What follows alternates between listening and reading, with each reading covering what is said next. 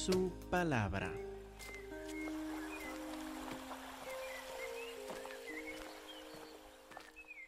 Habacuc capítulo 1 versículo 3. Simplemente queremos recordar lo que eh, el motivo de las quejas de Habacuc y la respuesta de Dios. Recuerden que vimos la queja de Habacuc que empezó en capítulo 1 versículo 3. ¿Por qué me haces ver iniquidad? Haces que vea molestia, destrucción y violencia están delante de mí, y pleito y contienda se levantan. Él tuvo que ver y experimentar tanta injusticia. Hizo la pregunta en versículo 2, ¿hasta cuándo, oh Jehová, clamaré y no me oirás? A pesar de toda esta violencia que vio y experimentó, parece que Dios no le hace caso, no le está contestando. Recuerden también que recibió la respuesta de Dios en los versículos siguientes que Dios iba a mandar unos invasores, los caldeos, los que moraban en Babilonia en este entonces, para que invadieran y destruyeran la tierra prometida. Entonces llegó la segunda queja de Habacuc, capítulo 1, versículo 13 quejó a Dios, muy limpio eres de ojos para ver el mal, muy limpio eres de ojos para, para tolerar el mal, podemos decir. Ni puedes ver o tolerar el agravio. Entonces, ¿por qué ves a los menospreciadores, estos caldeos, a estos que no te conocen, a esos impíos? ¿Por qué toleras a ellos y callas cuando destruye el impío caldeo al más justo que él.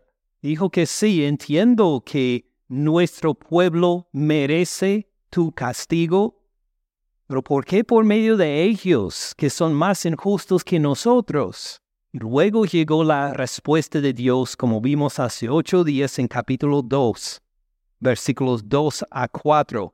Vamos a ver en particular versículo 4, Habacuc 2, 4. He aquí, hay básicamente dos clases de personas cuando se trata del juicio de Dios.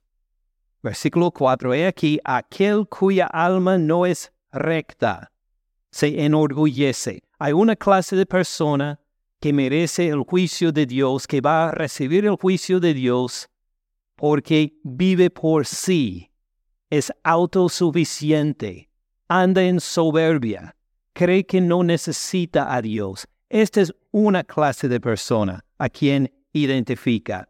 He aquí que aquel cuya alma no es recta se enorgullece, mas el justo, el que depende de Dios, el que reconoce que Dios es Dios y uno mismo es su siervo, es dependiente de Dios por todo. El justo, por su fe, aun cuando pasan dificultades, aun cuando pasan tribulaciones, por su fe, por su seguridad en Dios, el justo por su fe vivirá.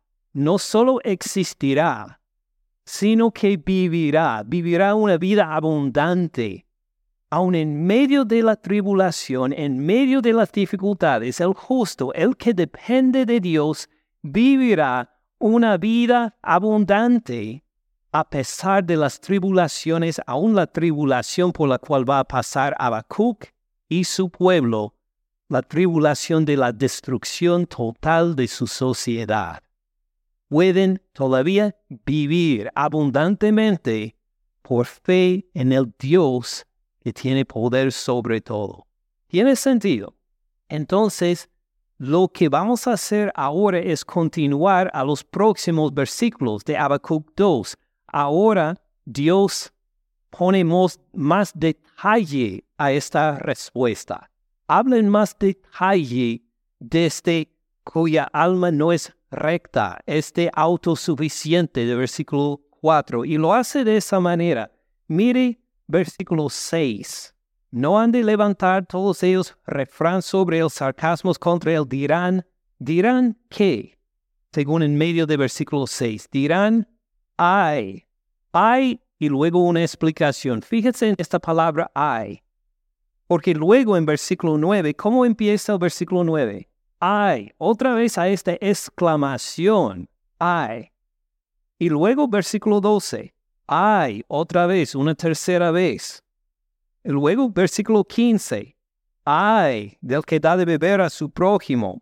Luego versículo 19, ay, hay cinco ayes entonces en la descripción que sigue. Ay es pues no solo un lamento de parte de Dios, sino una expresión de menosprecio.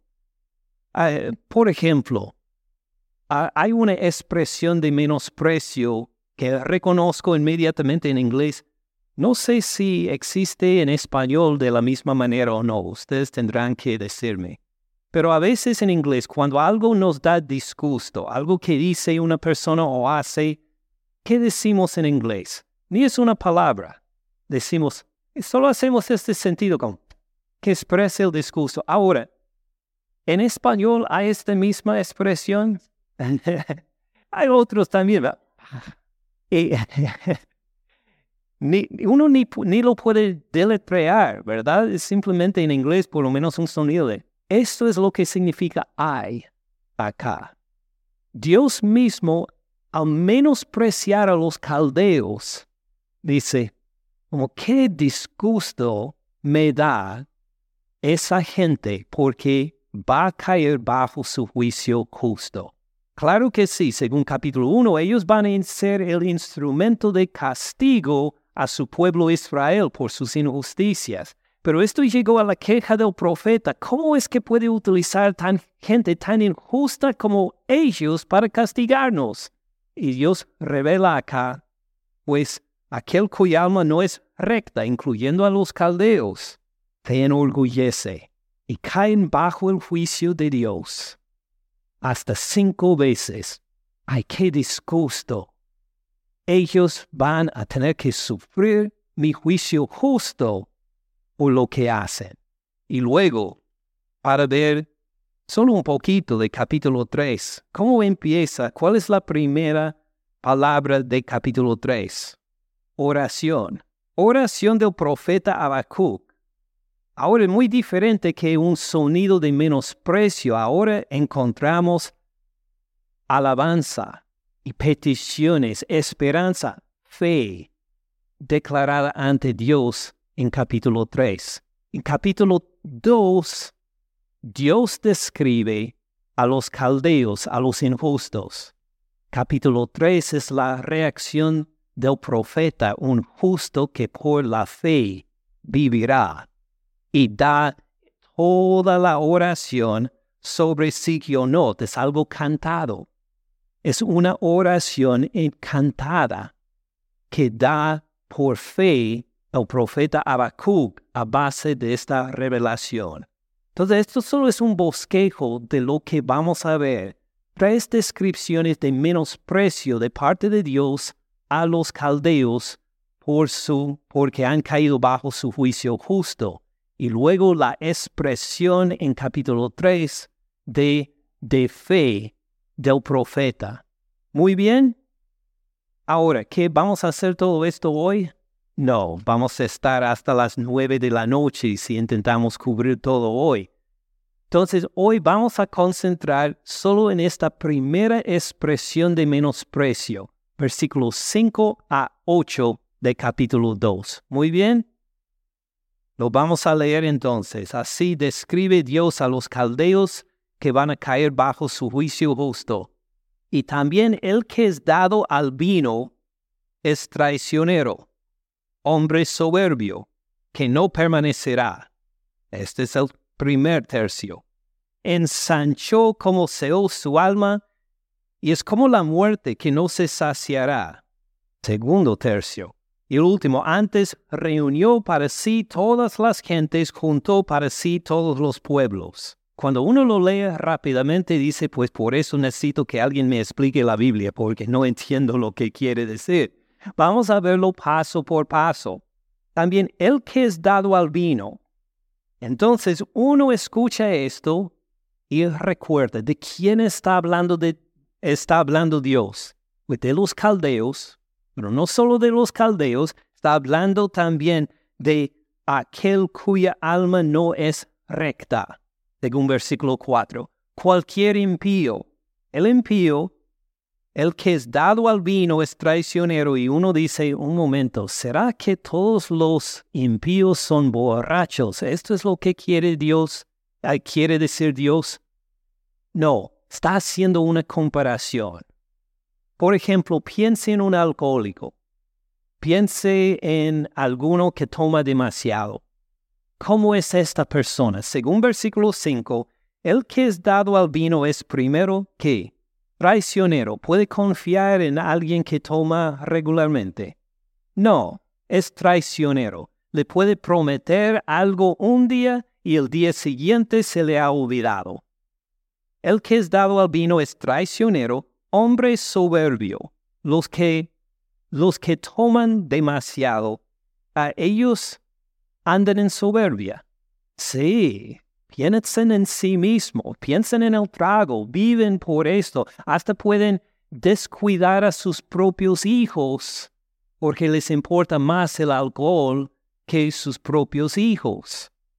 Entonces el que es dado al vino es traicionero, hombre soberbio, que no permanecerá ¿Qué va a pasar a la persona eventualmente si abusa el alcohol? No va a permanecer. Va a sufrir física, emocional, mental, espiritualmente, en todos sentidos se, se está destruyendo. Estamos de acuerdo, ¿verdad? Ahora, mire lo que sigue. Ensanchó como Seol su alma, es como la muerte que no se saciará, Ok, vamos a volver otra vez al que toma demasiado. Esta persona que toma regularmente, que abusa el alcohol, esta persona llega al punto cuando dice, sabe, ya he tomado lo suficiente para toda una vida. Yo no voy a tomar más. Así decide por sí mismo simplemente dejar la botella y no tomar un trago más. Raras veces ocurre casi nunca. Normalmente, ¿qué desea? más trago. ¿Quieres seguir tomando? ¿Eh? Seguiremos. Antes reunió para sí todas las gentes, juntó para sí todos los pueblos, y uno dirá, ¿qué tiene que ver esto con alguien que abuse el alcohol? Lo que vemos es que el punto de este versículo, el tema principal, no es el que abuse el alcohol. El tema principal de este versículo sigue siendo los caldeos y los que como los caldeos viven en avaricia, es siempre quieren más. Entonces vamos a pensar en uno que vive por la avaricia, que no, es, que no se satisface con lo que tiene, sino que siempre tiene que acumular más, más poder, más cosas materiales, lo que sea. Uno que vive en la avaricia, ¿cómo es esta persona? volviendo al principio del versículo 5, es como el que es dado al vino. Uno que vive por la avaricia es como un alcohólico. Primero es traicionero. Usted puede confiar en alguien que vive para solo ganar más dinero. No, no puede confiar en esta persona. Mientras le ayuda a conseguir más dinero, le es muy útil, pero con tal que ya no le sirves para esto, esta persona puede deshacer de uno, puede alejarse de uno, puede decir que ya se acabó nuestra relación. No puede confiar en alguien que tiene avaricia para ganar más cosas materiales o más dinero. ¿Anden en soberbia una persona por la avaricia? Sí, hasta puede descuidar a sus propios hijos porque siempre está intentando ganar más dinero. ¿Qué va a pasar a la persona que vive motivada por la avaricia? Eventualmente no permanecerá. Va a sufrir física, emocional, espiritualmente, porque es impulsada constantemente por el deseo de tener más o ganar más. Ensanchó como el Seol su alma, es como la muerte que no se saciará. Esta persona que vive en avaricia va a estar contento algún día? No, como le dijeron a John D. Rockefeller, ya les he contado en otras ocasiones, un, un este, un periodista le preguntó una vez a este hombre que en su entonces era el más rico del mundo, le preguntó cuánto dinero es suficiente. ¿En qué momento va a llegar uno al dinero, a la cantidad suficiente de dinero? Y él dijo, solo un dólar más. Estaba pues indicando la avaricia. Nunca está contento. Siempre quiere, aunque sea un dólar más. Es como el Seol su alma. Es como la muerte que no se saciará. ¿Y qué hace? ¿Qué hacen los caldeos? ¿Qué hace la persona motivada por la avaricia? Mire, antes reunió todas las gentes, antes reunió ¿para quién? Todas las gentes, para sí, para sí mismo. Quiere tener dominio, quieren tener dominio los caldeos sobre todas las naciones y no se satisfacen con solo tener dominio sobre una nación o dos o cinco o diez, sino siempre con una nación más. Quieren tener dominio sobre todo. Juntó, viendo el final del versículo 5, juntó para quién? Para sí todos los pueblos. Igual la persona que vive según la avaricia. Quiere el control de todos.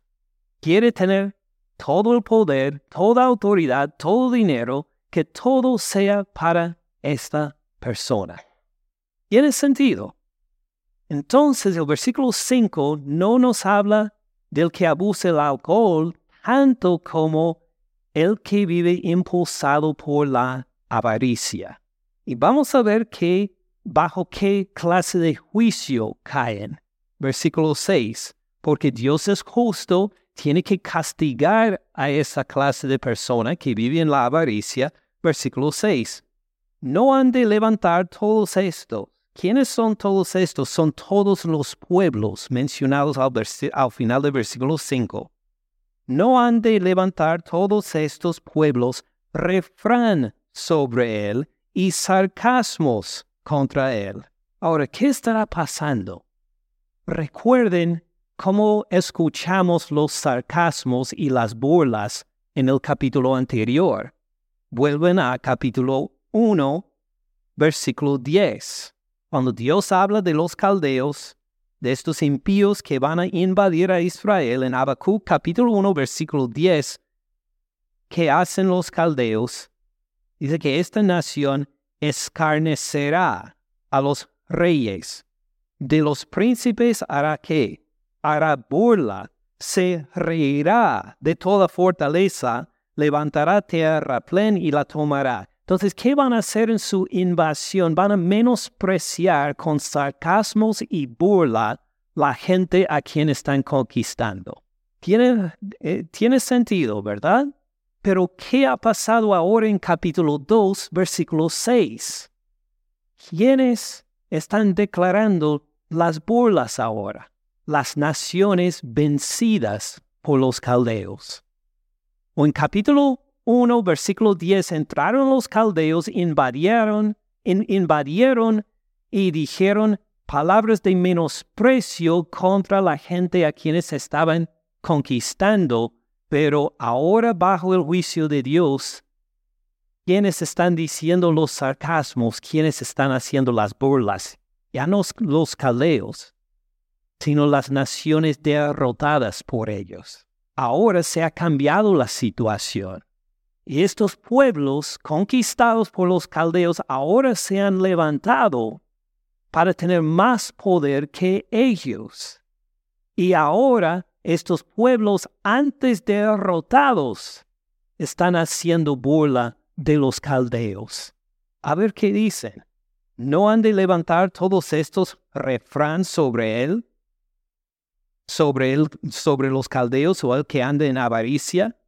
Sarcasmos contra él, dirán, ay, recuerden esta expresión de menosprecio, ¿verdad? ¿Cómo fue? Sí, correcto. Ay, del que multiplicó lo que no era suyo. Entonces, ¿por qué menosprecian a los caldeos? Por su avaricia. Ellos llegaron, vieron lo nuestro y decidieron apoderarlo para ellos mismos. Y no solo a una nación, sino a varias. Ellos intentaron multiplicar lo que no era suyo. ¿Y qué les pasa? Ay, qué disgusto. Qué disgusto les va a pasar a ellos por esta avaricia. ¿Lo ven? Pues seguimos con el versículo 6. No, no, no ven todavía. ¿Hasta cuánto había de acumular sobre sí prenda tras prenda? Es decir, que tomen una cosa, luego otra, luego otra. Y esta gente solo quiere tener para sí. Y hasta los mismos derrotados en menosprecio a los caldeos ahora dicen, ¿hasta cuándo? ¿Hasta cuándo será que ellos simplemente roban, toman, intentan multiplicar lo que no es de ellos para sí? Ahora lo ven con más claridad. Muy bien. Versículo 7. No se levantarán de repente tus deudores. Ahora, ¿quiénes son tus deudores? Tus deudores son los que le dieron a fuerzas sus bienes. Ahora, no se levantarán de repente. Quiere decir que sí, se van a levantar. ¿Qué va a pasar a esa gente robada? Van a tomar poder y autoridad para castigar a los caldeos que los robaron. No se levantarán de repente tus deudores. Fíjense bien en cuándo pasa. Al final del versículo 6, ¿cuál era la pregunta? ¿Hasta cuándo habían de acumular? No contesta hasta cuándo, pero dicen cómo será. No se levantarán como de repente. Es decir, los caldeos van a parecer que están encima, pero de repente van a encontrar los mismos a quienes han robado están arriba.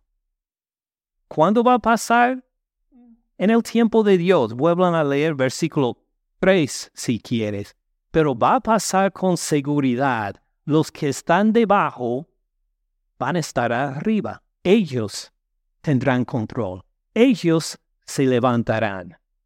No se levantarán de repente tus deudores y se despertarán los que te harán, los que te harán temblar recuerden quienes infundían temor en el capítulo pasado. A ver, capítulo 1, versículo, versículo 7. ¿Cómo, ¿Cómo describió Dios a los caldeos en capítulo 1, versículo 7? Formidable y, formidable es y terrible. Infundían temor.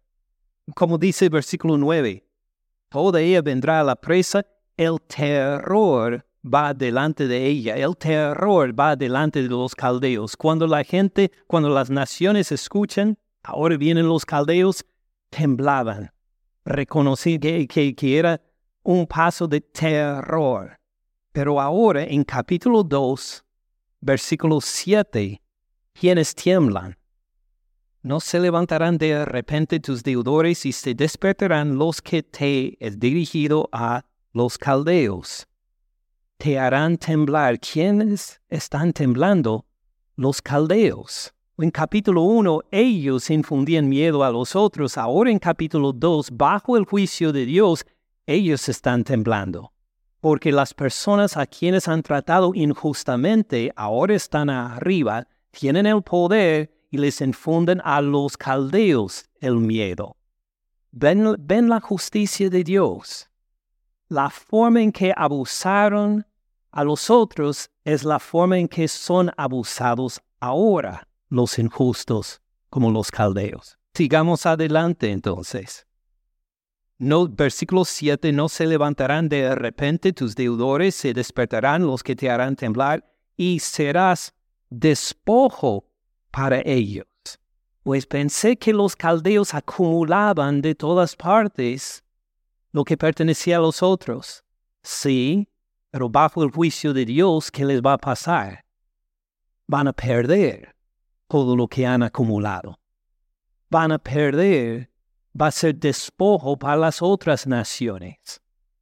Sigamos al versículo 8. Por cuanto tú, hablando Dios en menosprecio a los caldeos, por cuanto tú has despojado a muchas naciones, todos los otros pueblos te despojarán.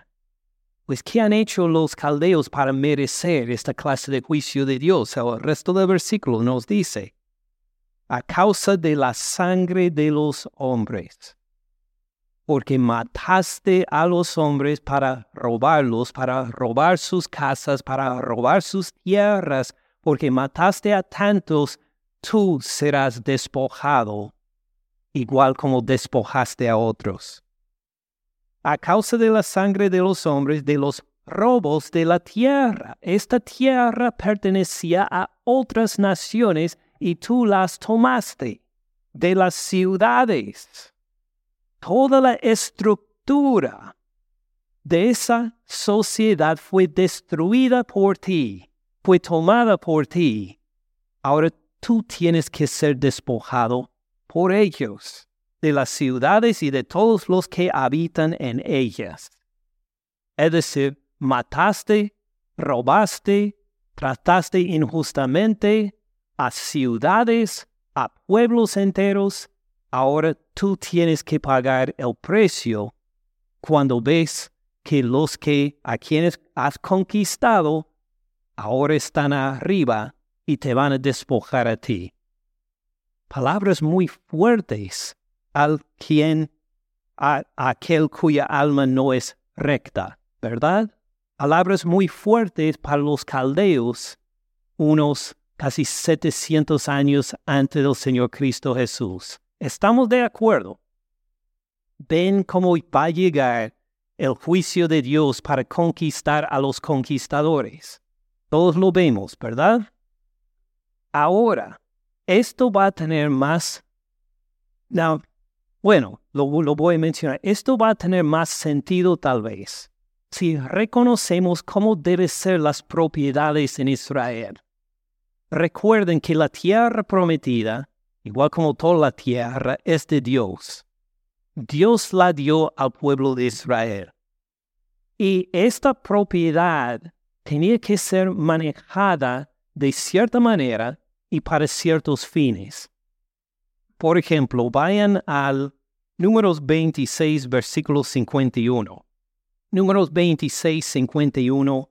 Estamos al final del censo de Israel, del, ah, cuando empadronaron a Israel, contaron a todos los israelitas, no solo para saber el número, pero para este fin, como vemos en Números 26, 51.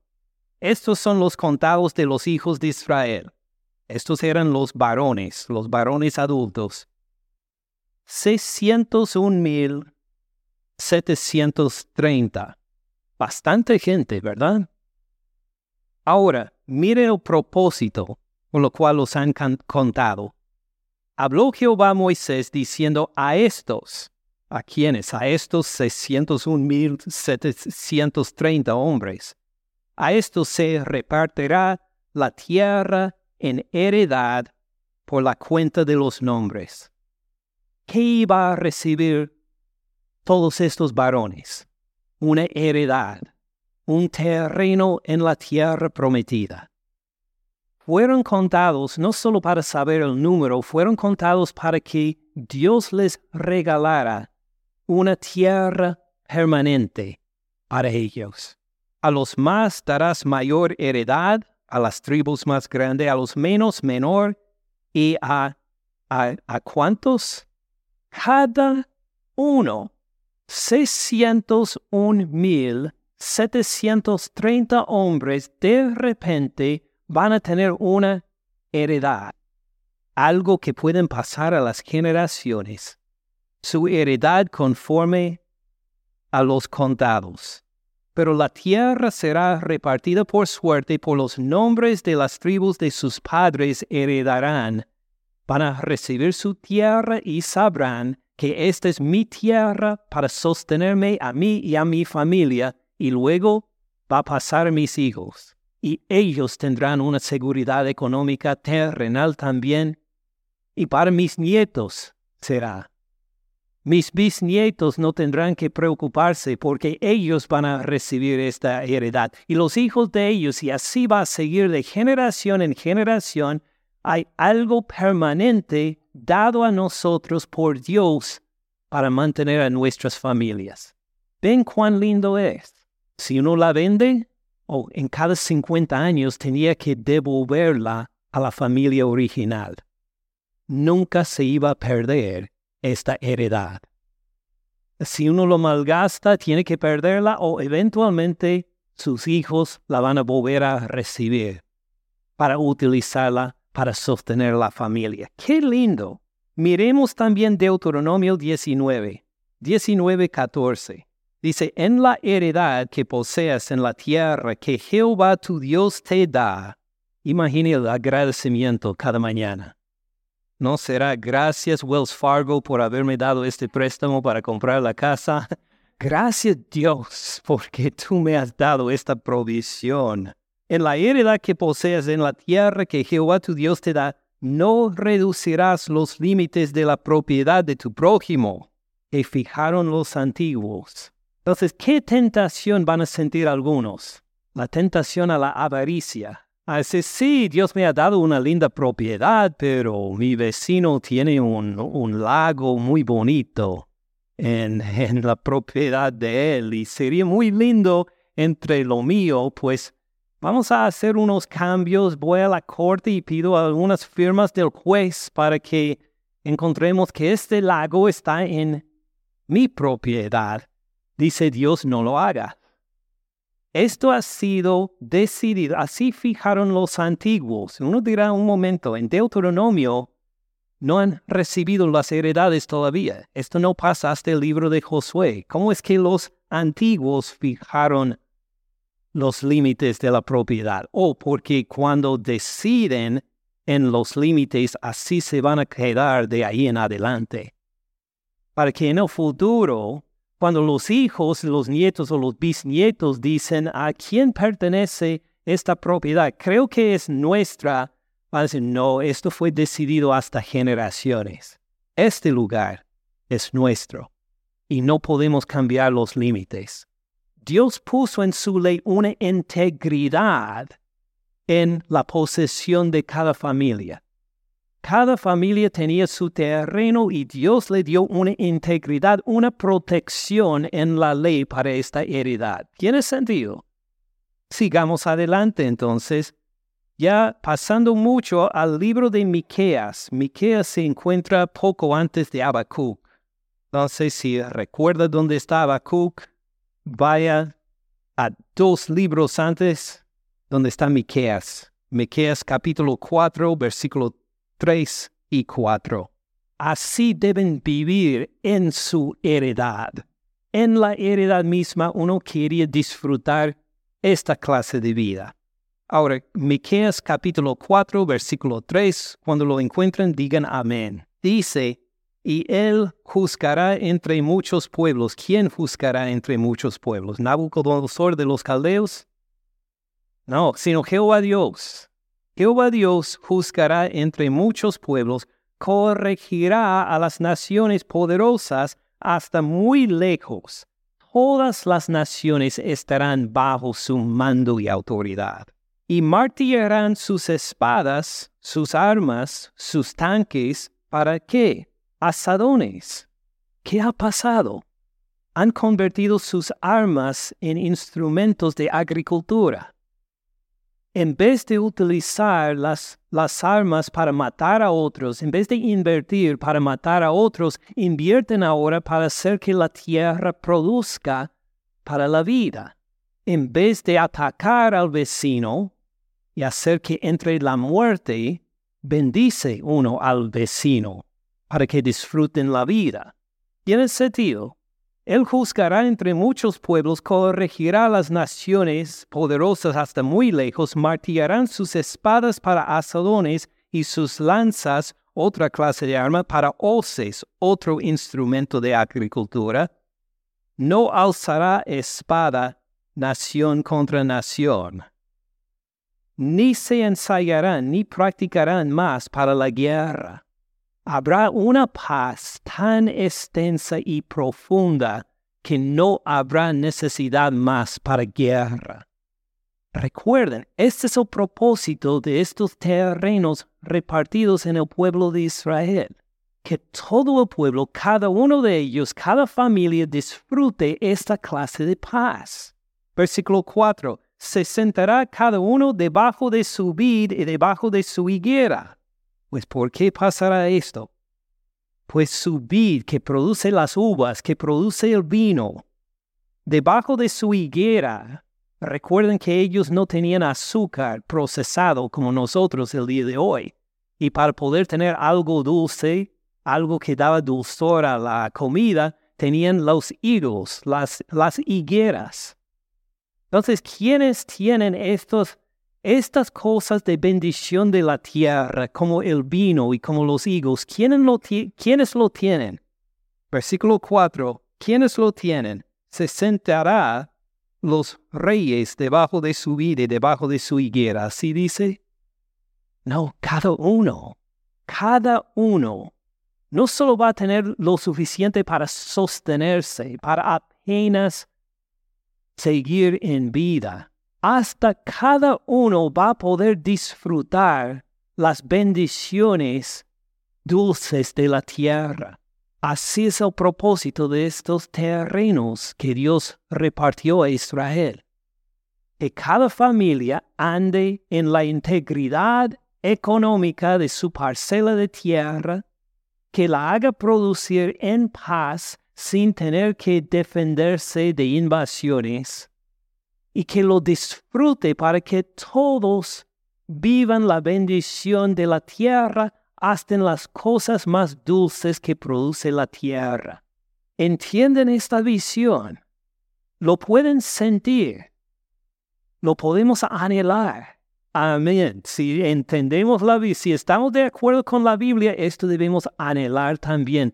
Dios ha puesto este anhelo en cada uno de nosotros a tener una seguridad económica, un lugar fijo donde puedo convivir con mi familia y con mis amigos y con los otros, donde podemos disfrutar y compartir las cosas lindas y dulces de la vida. Así es el deseo que Dios ha puesto en nosotros, un deseo que ha prometido cumplir. Así vemos por todo en la Biblia hasta la Nueva Jerusalén en Apocalipsis. ¿Están conmigo? Lo vemos, lo anhelamos. Muy bien. Ahora, volviendo a Habacuc 2, ¿qué han hecho los caldeos con esta visión? ¿Qué les ha motivado los caldeos desobedecer esta visión? Jehová Dios ha puesto en todos nosotros exactamente la avaricia. Los caldeos dijeron, no es suficiente lo que Dios nos ha dado. Entonces, como un alcohólico que siempre necesita más, ellos han tomado una nación tras otra nación, tras otra nación, y así han querido acumular más y más para sí. Y ahora, ¿qué les comunica Dios en Habacuc capítulo 2, versículos 5 a 8? Eventualmente, ellos serán despojados también. Ellos han despojado a otros, han sobrepasado los límites para robar a otros pueblos. Ellos entonces perderán lo que tienen. ¿Me siguen hasta ahora? ¿Ustedes saben de algún evento internacional ahora que parece a, a lo que estamos describiendo? Y alguien lo identificó en la clase de escuela dominical. Es que parece que estamos viviendo lo mismo con Rusia, con, Rusia y Ucrania, que Rusia llegó y invadió a Ucrania. Mire, que no es simplemente que, o esto empezó en el mes de febrero o marzo. Esto ha sido un proceso de años. ¿Cómo empieza? De entre los rusos llegan algunos para poblar uno de sus países vecinos. Llegan a salir de Rusia para vivir en ese otro país llegan a ser los rusos una minoría numerosa en este nuevo lugar. Y empiezan las alegaciones del maltrato. Empiezan a decir que no nos respetan acá, nos reprimen. Pues entonces hay un movimiento, a veces violento, para poder tener su región independiente, su región nueva de independencia en ese otro país. Y luego llegan hasta a independizarse, hasta que Rusia llega para decir, miren, ¿no sería mejor que ustedes formen parte de, de nuestro país? Y así han acumulado una provincia tras otra, tras otra, y solo ahora este proceso de años está pasando en Ucrania ahora. ¿Me siguen? Se puede decir que, pues, los rusos no inventaron este proceso. De hecho, no son los únicos que lo han hecho. Eh, no sé quién lo inventó, pero parece mucho como, como lo que pasó entre Estados Unidos y México en el año 1846 hasta 1847. Interesante. Pues ¿cómo, cómo, cómo pasó esto? Pues Texas era parte de México. Era un estado, una provincia, una parte de México. No era parte de Estados Unidos. Pero ¿qué pasó? Muchos norteamericanos entraron en Texas para establecer sus casas y pidieron permiso del gobierno mexicano, por lo menos en algunos casos, y se establecieron hasta ser una minoría muy numerosa en partes de Texas.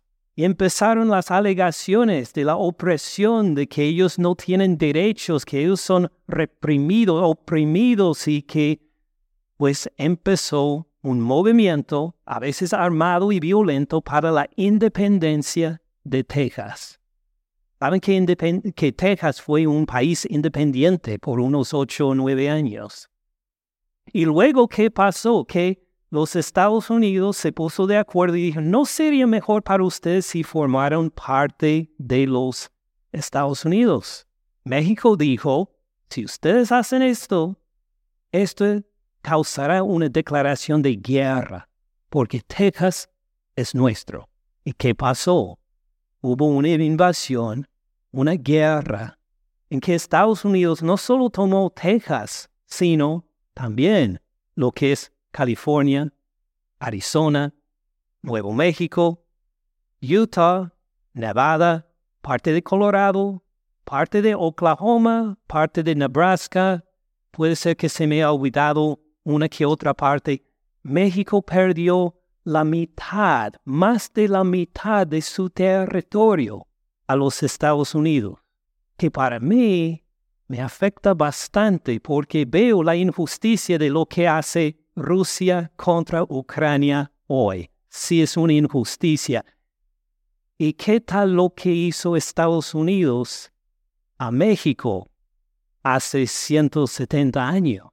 Hay muchas cosas en común entre las dos cosas. Imagine el día de hoy si el ejército estadounidense llegara a apoderarse de Monterrey, México. Así pasó en esa guerra. Imagine que los Estados Unidos hoy apoderaran de la ciudad de Veracruz y Puebla y la Ciudad de México habría un escándalo internacional correctamente por esta injusticia. Esto es exactamente lo que pasó entre los años 1846 a 1848, cuando Estados Unidos se apoderó de estas ciudades para robar este territorio de México. Y para mí, al escuchar, claro, lo que hace Rusia con Ucrania es una injusticia pero qué hipocresía hay cuando el gobierno de este país hizo lo mismo y peor, en cierto sentido, a México hace 175 años. Entonces, uno dirá, ok, entiendo, pastor, pero como dijiste, esto fue hace 175 años. Por favor, esto fue hace mucho tiempo. Esto no pasaría el día de hoy menos en Rusia y Ucrania. Este, esta misma semana, no puedo haberlo planeado mejor para el sermón. Este, un, um, uno que John Bolton, algunos de ustedes reconocerán el nombre si siguen la política estadounidense. Él fue uno de los consejeros principales para los asuntos extranjeros Ah, Donald Trump también trabajó con los Bush este, cuando eran presidentes. Y él en una conversación en televisión o en video esta misma semana dijo que pues lo que hizo Trump el 6 de enero no, no fue en realidad un golpe de Estado porque y se refirió a sí mismo, yo he planeado varios golpes de Estado. Y el que lo entrevistaba como que se quedó en shock, porque pues muchos saben que sí, el gobierno estadounidense desafortunadamente pues planea golpes de estados en otros países. Pero que uno lo admite, esto es otra cosa. Y sí lo admitió. Y luego, no solo eso, sino unos días después, entró en otra entrevista en que le preguntaron acerca de esto, pues, ¿qué querías decir con esto? ¿Con quiénes, en, qué golpes de Estado has hecho la planificación y, y todo esto?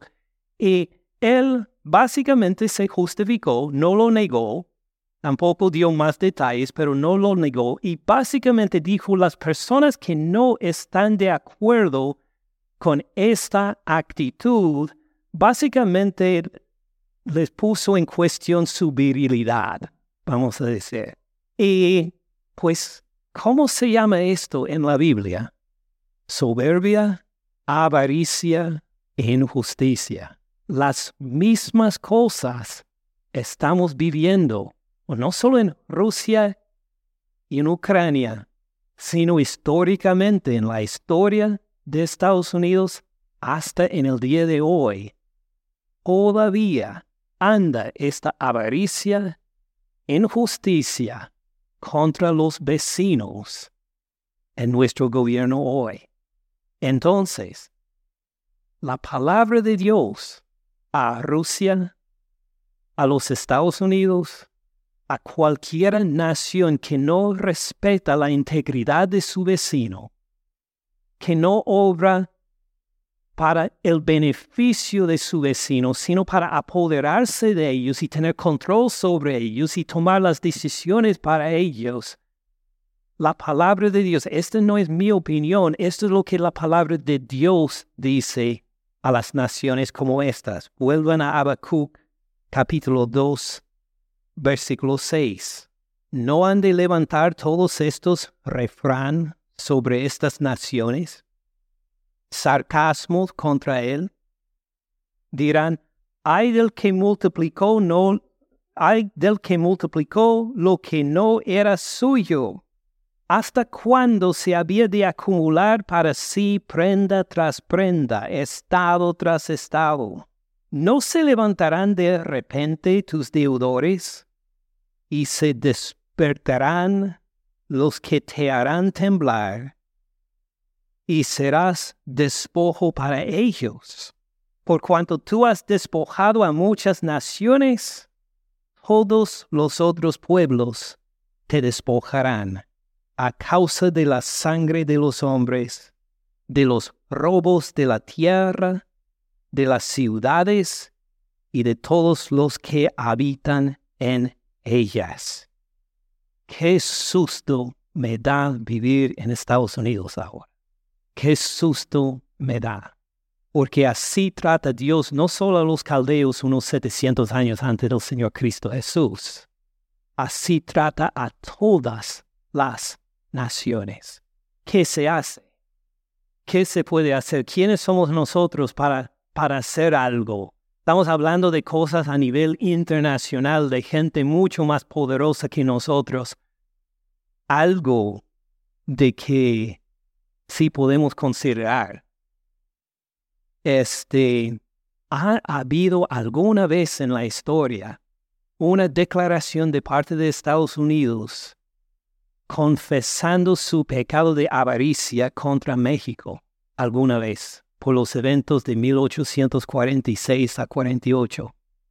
Pues se terminó la guerra por el Tratado de Guadalupe Hidalgo, firmado en 1848. En ese tratado no hay confesión de pecado, no hay ninguna palabra de, este, de arrepentimiento.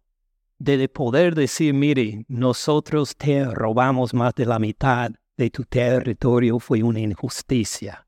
Empezaría por lo menos con una declaración de culpabilidad y de arrepentimiento. Tal vez nuestras oraciones empiecen con esto.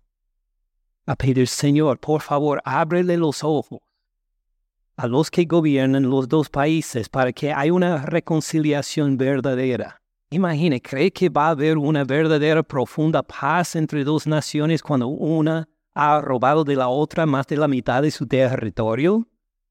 Por favor, es por eso que dicen que Porfirio Díaz dijo, pobre México, tan lejos de Dios, tan cerca de los Estados Unidos. Este, ¿cómo se puede de veras tener una reconciliación entre dos naciones? ¿Será posible por Cristo Jesús? Oh sí, por Cristo Jesús será posible.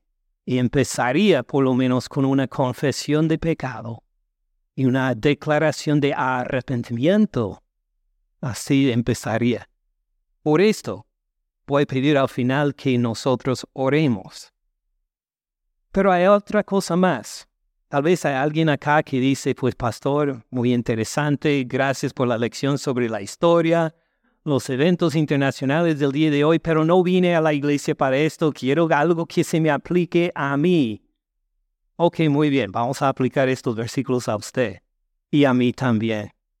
Cuando somos tentados a la avaricia, porque esto es lo, de lo que se trata este pasaje, ¿verdad? La avaricia a nivel nacional, a nivel internacional, pero vamos a aplicar la avaricia a lo personal también cuando somos tentados a la avaricia, hay una actitud en nuestra vida en que necesitamos tener más, más de lo debido, más de lo que, que lo que es nuestro. Cuando vemos, cuando miramos a la propiedad o los beneficios o las bendiciones de otros diciendo, esto debo tener yo. Este puesto en el trabajo debe ser mío este beneficio que le dieron a esta persona debe ser mi beneficio. ¿En qué momento estamos tentados a la, a la avaricia de tal punto de hacer daño a otras personas para conseguirlo? Eh, de hablar mal de otra persona para que no reciba la promoción que debe tener para que uno mismo lo tenga. Eh, de, de tener una propiedad para rentar a otros, pero no con, el, con que sea una renta legítima, justa, adecuada, sino para que sea una renta para que uno diga, yo quiero sacar lo más que pueda de esta persona. ¿En qué momentos somos tentados a producir bienes para otras personas, pero no de buena calidad? No de la calidad que esperaba, sino a decir que, pues, que, eh, o, o tal vez que hay un servicio que vamos a cumplir, que vamos a limpiar una casa y la limpiamos a medias, porque decimos, mire, vamos, voy a hacer lo, lo menos posible para poder tener el tiempo, el dinero para, para llegar a otro lugar. Es decir, podemos ser tentados a la avaricia nosotros mismos individualmente de muchas maneras diferentes. Es simplemente la misma injusticia que puede ocurrir entre naciones, pero a nivel personal, bajo nuestro propio techo. Entonces la aplicación sería investigar nuestros propios corazones. Así, Señor, ayúdame a ver si hay avaricia en mí. Te estoy anhelando lo que en realidad no es mío, que no me has dado, que no debo tener, pero que esto anhelo a tal punto que aún haría daño a otra persona, al bienestar de otra persona, para poder conseguirlo, para arrepentirnos y a tomar la misma actitud que tiene nuestro Señor Cristo Jesús en Filipenses capítulo 2, versículo 5 en adelante. Con esto vamos a cerrar el sermón. Por leer de la actitud de nuestro Señor, simplemente Filipenses capítulo 2, versículo 5. Dice, haya pues en ustedes este sentir que hubo también en Cristo Jesús. Si este es el sentir del Señor Cristo Jesús, seguramente por su gracia nos, los nos lo puede dar también. Haya pues en ustedes este sentir que hubo también en Cristo Jesús, el cual, siendo en forma de Dios, no estimó a ser igual a Dios como cosa que aferrarse. Otras palabras, él no tuvo avaricia, no deseaba más de lo que tenía, sino que se despojó a sí mismo, tomando forma de siervo o de esclavo hecho semejante a los hombres, y estando en condición de hombre, se humilló a sí mismo, haciéndose obediente hasta la muerte y muerte de cruz. ¿Qué hizo el Señor Cristo Jesús? Decidió en vez de actuar en avaricia para beneficiar a sí mismo y reunir todo para sí mismo, decidió bendecir a todos bendecir a los otros, hasta perder y humillarse para que los otros fueran engrandecidos. Por lo cual, Dios también le exaltó hasta lo sumo y le dio un nombre que sobre todo nombre para que en el nombre de Jesús se doble toda rodilla de los que están en los cielos y en la tierra, debajo de la tierra, y toda lengua confiese que Jesucristo es el Señor, para gloria de Dios Padre. Esta manera de servir como Cristo a los otros es lo que motiva al justo para bendecir a los otros, el justo no es motivado por la avaricia. Que Dios purifique nuestros corazones para que no andemos en la avaricia, sino que produzcamos a la bendición de otros, que invertamos a la bendición de otros, que levantemos a negocios, que, que tengamos lugares para para rentar a otros, pero para su beneficio, no para nuestra avaricia. Tiene sentido. Gracias, Señor Cristo Jesús, por todo lo que hiciste contra la avaricia y a favor de la humildad, para el beneficio nuestro, hasta en dar tu vida por nosotros en la cruz. Señor Cristo Jesús, miramos las naciones y vemos las injusticias y a veces, a veces las injusticias están mucho más cerca a la casa de lo que imaginamos. Por favor, en tu misericordia, Señor Jesús, señálanos con tu dedo de misericordia y no en juicio la avaricia en nuestras comunidades, en nuestros países, en nuestra propia propio corazón, para que podamos arrepentirnos, para que en arrepentimiento pidamos perdón y busquemos una relación restaurada, renovada, una verdadera amistad en integridad para que el nombre de tu Hijo Jesús sea glorificado abundantemente en todas las naciones. Porque Jesús, tú eres el Señor de señores sobre todas las naciones. Y es en tu nombre que oramos. Amén. Gracias por escuchar al pastor Ken en este mensaje. Para más recursos, visite caminandoensupalabra.org.